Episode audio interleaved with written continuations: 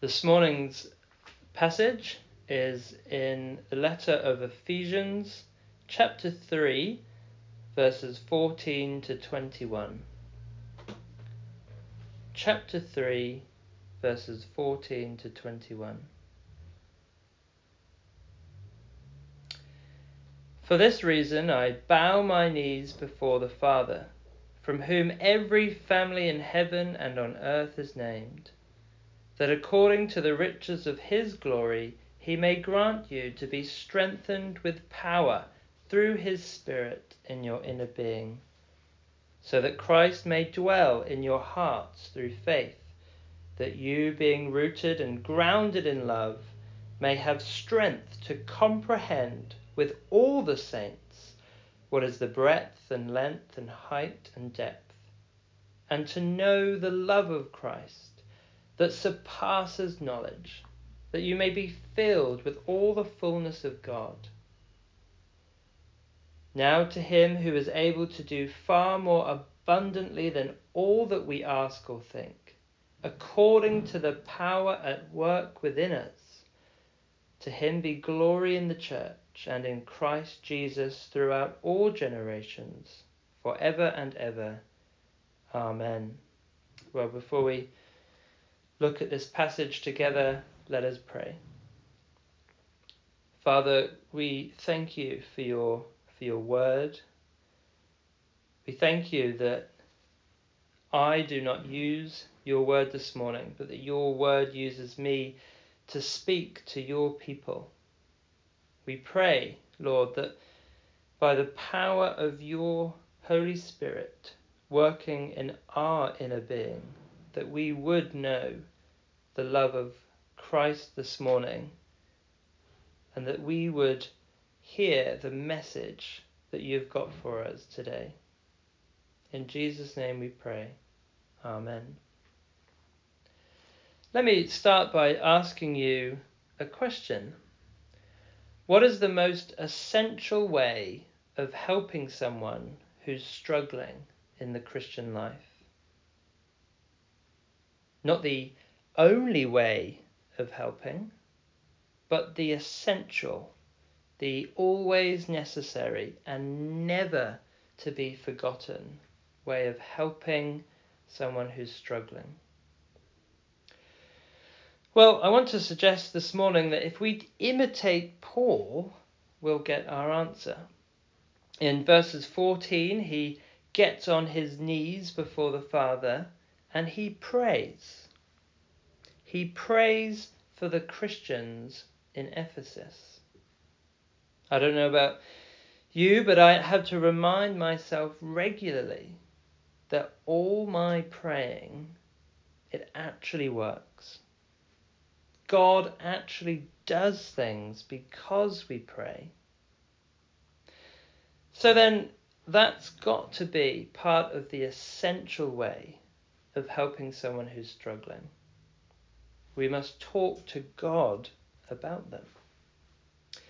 But also, as Paul writes this letter, he's also helping the Ephesians by talking to them, specifically talking to them about God. If we sometimes forget or doubt that prayer works, we certainly forget or doubt how powerful is opening up the Bible with someone It's very easy to, to scoff at that and think that's not powerful enough for the struggles someone is going through. But Paul doesn't see it that way. The, the specific problem for these Ephesians is that they're losing heart in church. You get a sense throughout the letter that they don't think it's very powerful and that God doesn't seem to be doing anything with them. Paul has been imprisoned and so he's not with them anymore. And so maybe they even fear not just Paul, but that God has abandoned them. So, with our, our first point, growing in power from within the heart, from verses 14 and 17, we think to ourselves, uh, wouldn't it be amazing if everyone really believed that through faith God is pleased to live in us? One thing people sometimes do when trying to help other brothers and sisters through a, a struggle is to ask them, Where do you think God is working in your life? Well, if we follow the logic of this prayer to verse 17, we see that God has not abandoned the church, as the Ephesians fear, and it's not hard to work out where exactly He's working in our life. He is in our hearts through Christ. It is from our hearts that God will work to power our weak inner being from losing heart to a loving heart. Let's work through these first few verses together. When Paul says, verse 15, he is praying to the Father whom every family in heaven and on earth is named. We must remember a name is so much more significant in Paul's cultural moment. So much of the, the Bible is about God's name.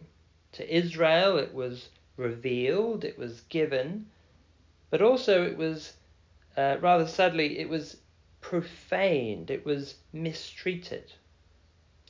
And the way God has restored his name was through Jesus Christ. And he has given all of us who are in Christ his name.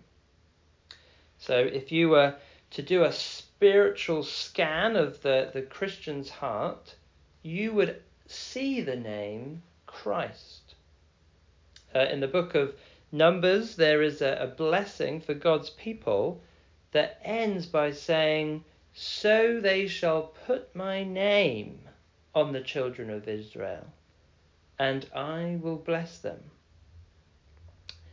It's a, a blessing and a mark of life with God if you have His name on your heart.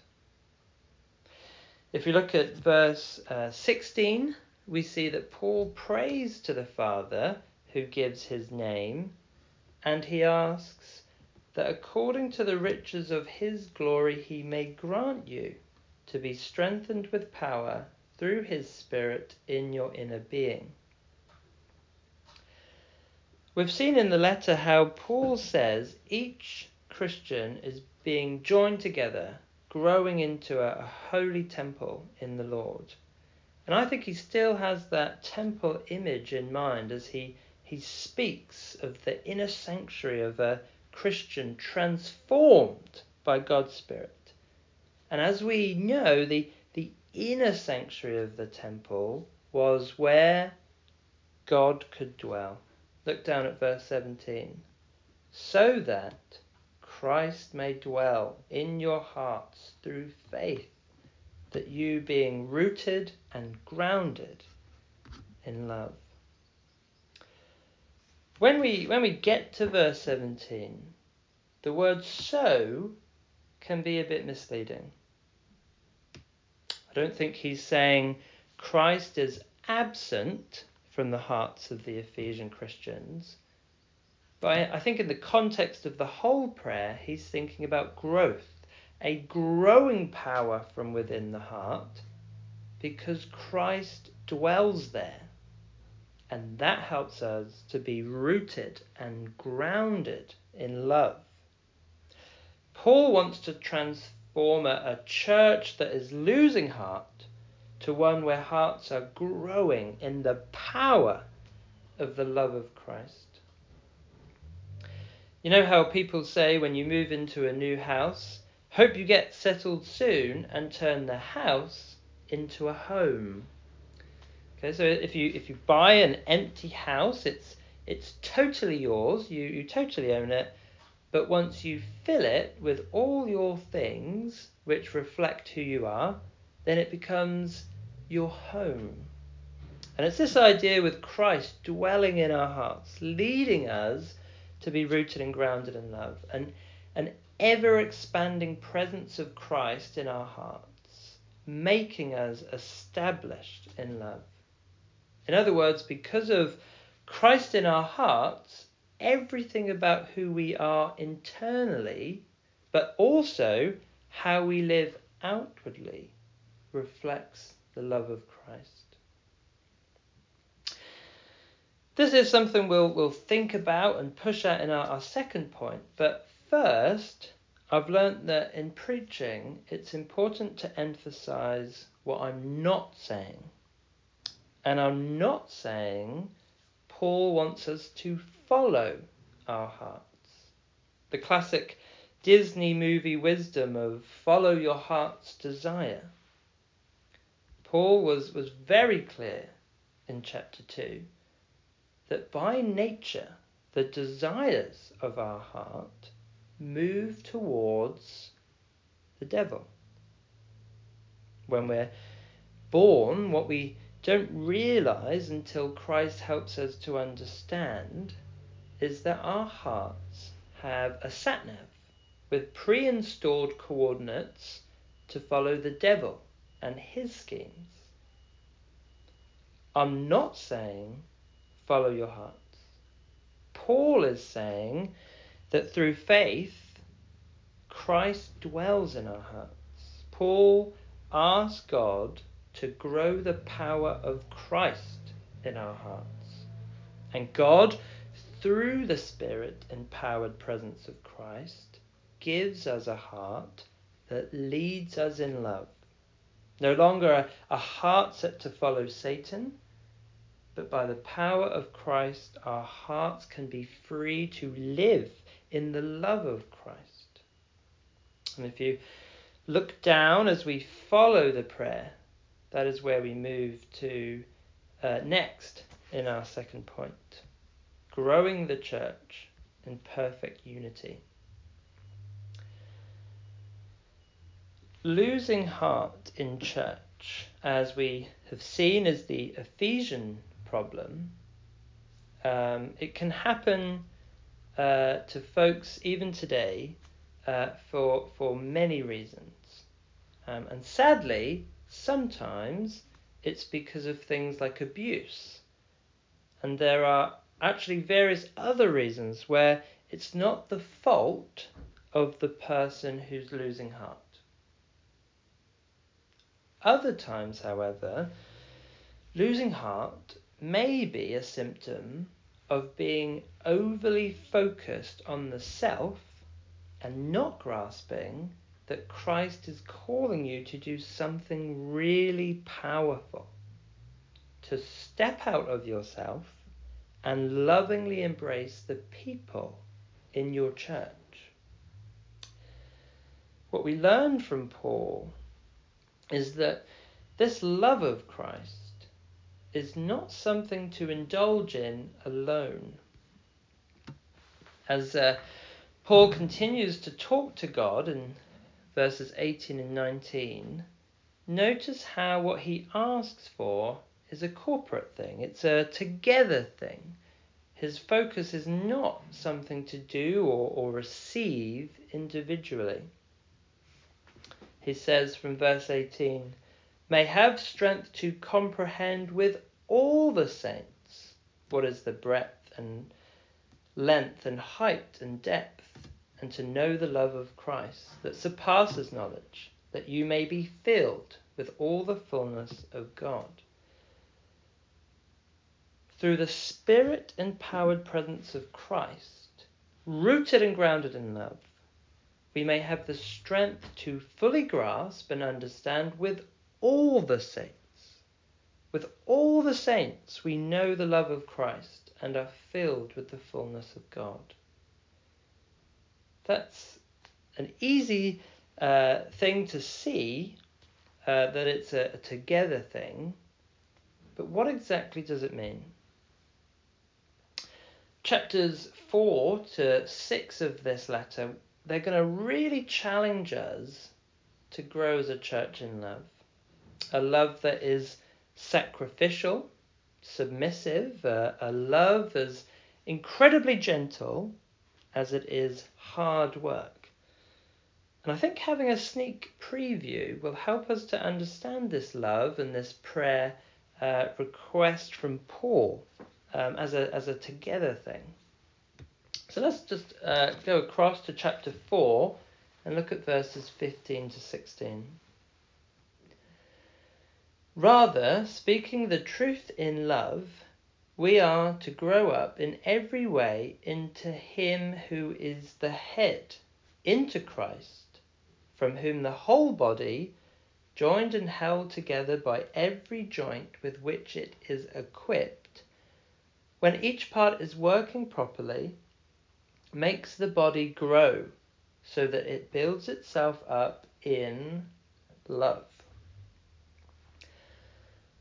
Paul knows a Christian that's not losing heart in church, but being grown in power from within, is a Christian who's invested in the growth of the church. Not necessarily in number, but in love. The reason Christians function in this very unique and selfless love for each other is because of the love within them. And it's the same love between God the Father and the Son. Let's go to the, the Bible to, to help us here. Okay, so just turn with me to the Gospel of John the Gospel of John, chapter 17. John chapter 17, from verses 20 to 26. Now, a bit of context. Jesus is in the middle of praying to God, God the Father, for all the people he loves so much that Jesus is going to die for them. And he says from verse 20, I do not ask for these only, but also for those who will believe in me through their word, that they may all be one, just as you, Father, are in me, and I in you, that they also may be in us, so that the world may believe that you have sent me. The glory that you have given me, I have given to them, that they may be one, even as we are one. I and them, and you and me, that they may become perfectly one, so that the world may know that you sent me and loved them, even as you loved me. Father, I desire that they also, whom you, whom you have given me, may be with me where I am, to see my glory that you have given me, because you loved me before the foundation of the world. O righteous Father, even though the world does not know you, I know you, and these know that you have sent me. I made known to them your name, and I will continue to make it known, that the love with which you have loved me may be in them and I in them. Notice how the love between the Father and the Son results in perfect unity in the people who come to Christ. Verse 21 that they may all be one. And then verses 22 to the first part of 23 the glory that you have given me I have given to them, that they may be as one as we are one, I and them, and you and me, that they may become perfectly one. Being brought into this love between the Father and Son, to know the love of Christ, is something we do together and we do it in a way that makes us perfectly one.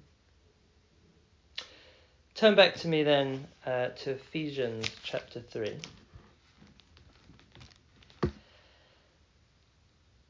Only when each and every saint knows this love can the church be completely filled with the fullness of God. That's why we must talk to God for each other and talk to each other about God. Each member of the body of Christ must be grown fully in a love that brings us all closer together as one. To know the love of Christ is to be moved to care for every brick in this temple, every member of the body. A wise man once said to me, A member at church is like a finger on your hand, part of the same body. Let me encourage anyone who, who might be feeling like loving people in this way is just too hard. Maybe thinking of someone as a, a finger on your hand is just too close. Maybe you're thinking all of this, it just sounds impossible. To get to a place of showing this kind of love to anyone, or, you know, to someone like me, or the person next to you, or the visitor you've never met who one day walks through that door. I was telling someone recently about how when I first started going to church, one of the ways I struggled was trying to find the motivation and the courage to go and speak to all these people I'd never met, who I assumed wouldn't want anything to do with me, let alone uh, the challenge of, of going up to the ones who were quite strange and, and awkward but it felt like something within me was pushing me to make the effort to do it anyway. I didn't have the understanding at the time, but as I look back, I know it was Christ in my heart. Okay? Now that, that didn't make it feel easier, it was still hard, but he gave me the strength to keep trying.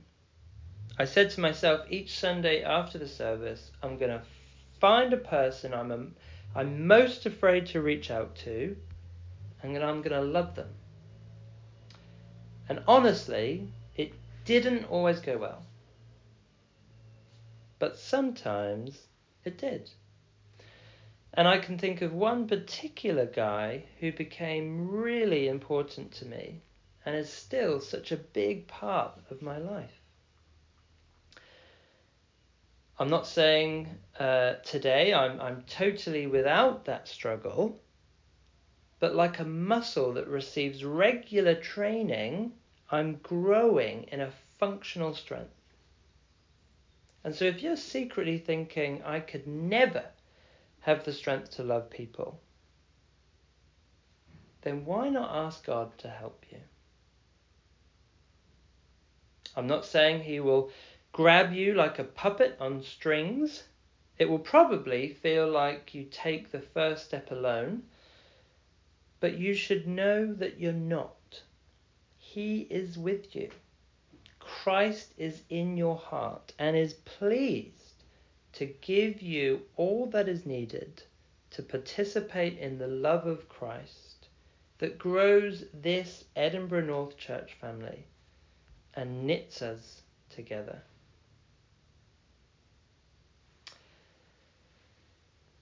Let's remind ourselves of these glorious truths in verses 20 to 21 with our final point growing God's glory in the church forever.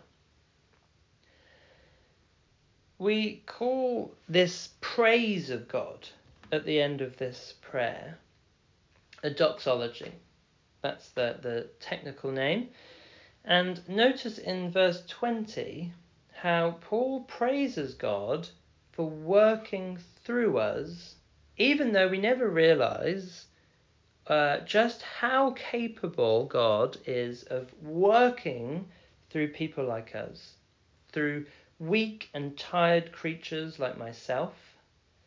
And I think that's a, a great encouragement. All because, uh, all because of and through the power at work within us. If you're doubting you could ever step out and try showing a, a much bolder and courageous, intimate love towards your church family, then really take in verse 20. God is able to do far more abundantly than, than all that we ask or think. And if, like me, you, you do have to remind yourself, remind yourself that prayers actually work, that talking to God about people does something, but also that simply opening up the Bible with someone, talking about God to people does something, then really take in verse 20. But I think the most helpful thing to know in these verses is that all that our Father does brings glory not to us, no matter how much we grow as a, a church in maturity and perfect unity, it's of no glory to us, but glory to Him. Glory to our Father in the church and in Christ forever. God accomplished his plan to unite all things in Christ when he raised Christ from the dead. And through that same power working within us, he will bring us as a church to perfect unity and raise us from the dead as one people at the resurrection. And on that day, when we stand together, we will finally be filled with the fullness of God, and glory will be to God. I, uh, I remember one particular moment when I felt really burdened by my past, by all the mistakes and the sin that pervaded my life.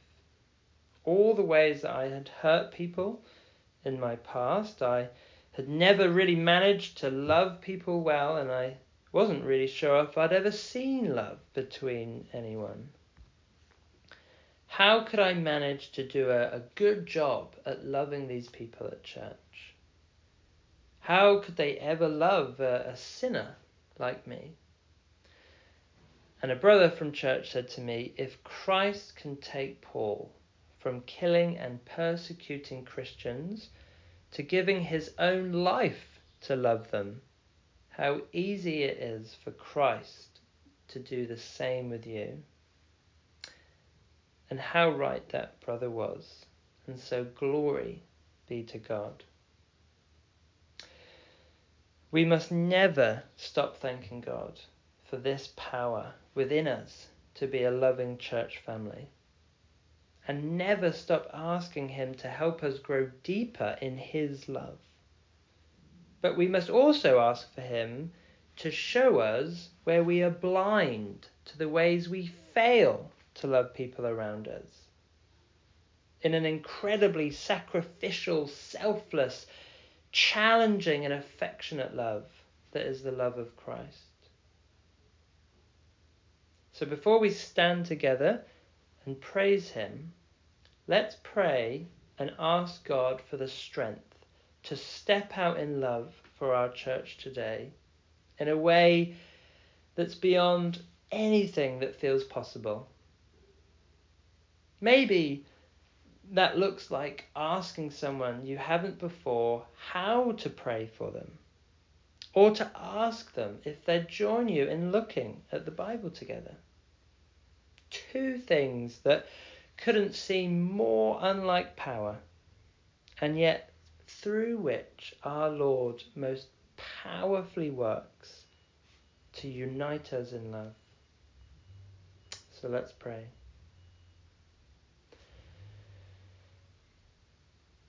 Father, we come before you this morning having heard your word, we pray that your Holy Spirit would strengthen us with power in our inner beings. We pray that we, as your church, would know the love of Christ. We pray that you would work by this power within us to bring glory to you. We pray for the courage to step out beyond what feels possible this morning in a sacrificial love, one that is selfless, one that is affectionate, one that is challenging. We pray that you would help us, Lord. Help us to love one another because of the love of Christ within us, in whose name we pray. Amen.